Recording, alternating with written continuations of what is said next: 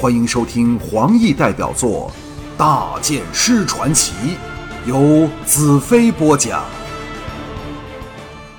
明月眼中闪过怒意，冷冷道：“要是有责任，便由我来负责。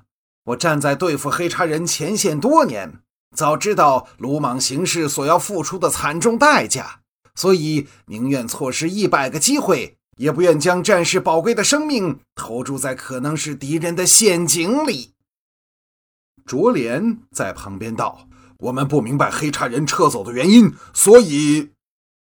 红石仰天大笑，截断了他的话，厉声道：“所以你们这些站在前线的人怕了。”接着向明月道：“多年来，我一直要求率兵往前线助战。”是谁拒绝了我？就是你，明月祭司。你的战士生命宝贵，难道我们南方战士的鲜血不值一文吗？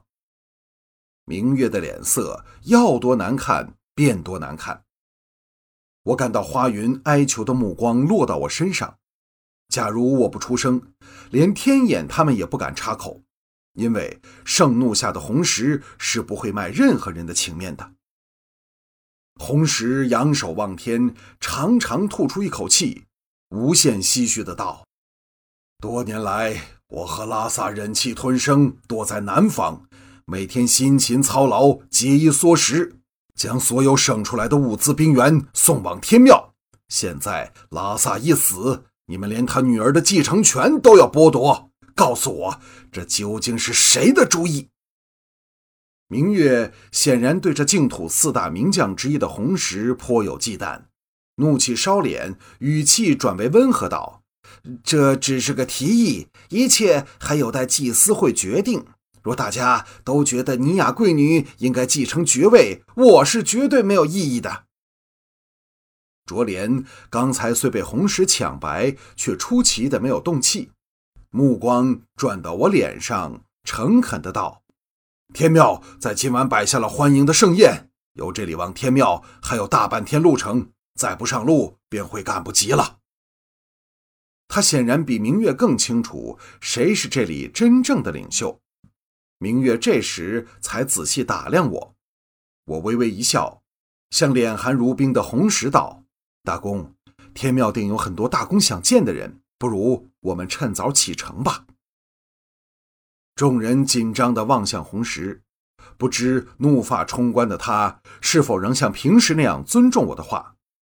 众人都看出他是豁了出去，不惜和天庙破裂。红石沉默了一会儿，向我望来，只一眼，大家都同时明白了对方的心意。我们并没有屈服或退让，只是以另一种形式来玩这个游戏。红石也以微笑回报，淡淡道：“天庙上看到的飘香和天梦格外明亮，大剑师一定会喜欢的。”这句话语带双关，显示出红石的智慧。我想到了正陪着贪睡红月的彩柔，心想喜欢的应该是他才对。当战士们徐徐进入历史堡安顿的同时，我三位祭司。红石、约瑟夫、红晶、尼雅、彩柔、侯玉、红月和大黑，在两千好手的护持下，穿过历史堡，由后城门踏上往天庙之途。月山、秀清、泽生和田宗都留在历史堡，名为管理南来大军，其实却是要他们保持在警戒的状态里，以应付任何突变。历史堡后是一片大谷地，良田万顷。种植着各种农作物，据说这是花云的设计，足可以提供天庙一半所需的粮食，所以历史堡的陷落才会使红石等如此紧张。到了正午时分，我们爬过了一座高山，平崖和手谷两座山堡出现在眼前，像两块巨石般点缀着一座不太高但非常宏伟的大山，山路全是用人力开凿出来的。还铺上了拳头大的石块，既美观，走起来也很舒适。山路两旁全是茂密的雨林，不时传来飞鸟和动物走动的声音。我们毫不停留地穿过两堡，任夹道欢呼的平民和战士里，不时有人高叫圣剑骑士的名字。我不知明月对此有何反应，因为他走在队伍最前头，而我们除了三位祭司之外，都故意落到最后。首谷之后是两座高山夹着的另一个大谷，谷心有个大湖，群山环绕下和平宁静。真是个人间的世外桃源，看得彩柔赞叹不已。出谷后是一个环山而去的山道，一边是光滑的山壁，另一边则是陡峭而下的悬崖。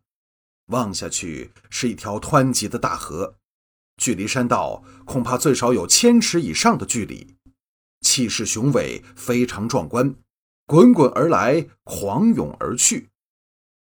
由这里遥望北方，一座山峰在群山环视下脱颖而出，高插云中。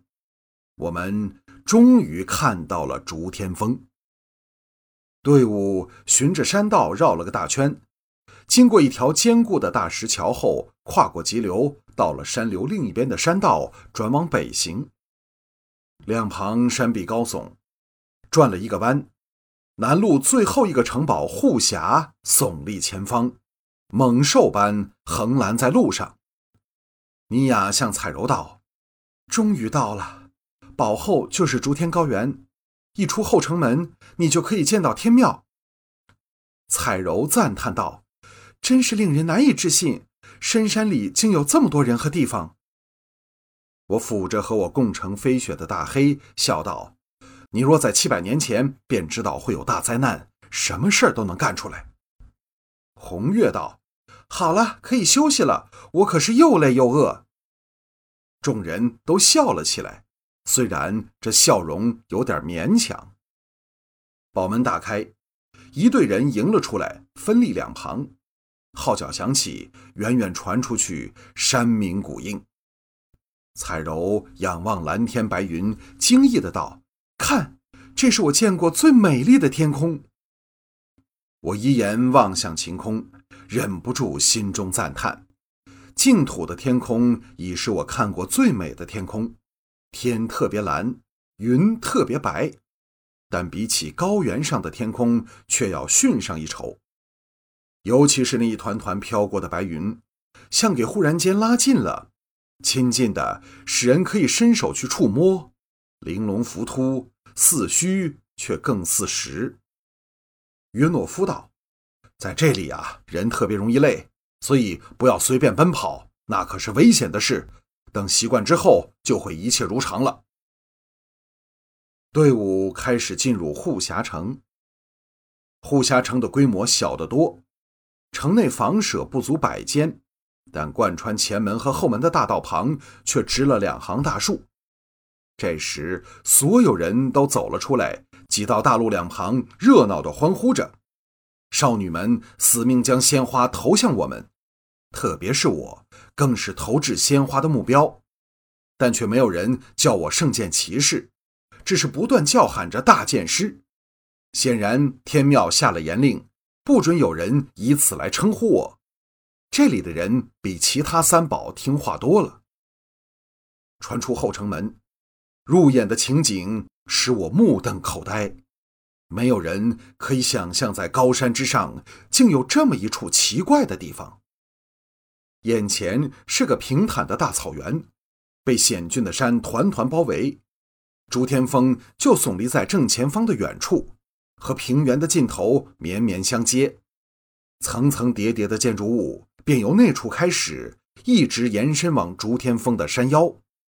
最高的地方是一长列城墙，围着一座圆顶的巨大神庙，其建筑的宏伟瑰丽一点都不下于魔女国的宫殿。单单这个建筑群便可随便容纳二三十万人。左方远处还有另一堆建筑群，刚巧在一个缺口之前，看来应当是北路的进口。草原上成群的牛羊和马在安静地吃草。直到此刻，我才真正明白何以黑茶人的强大军力，直到今天仍未能攻陷天庙。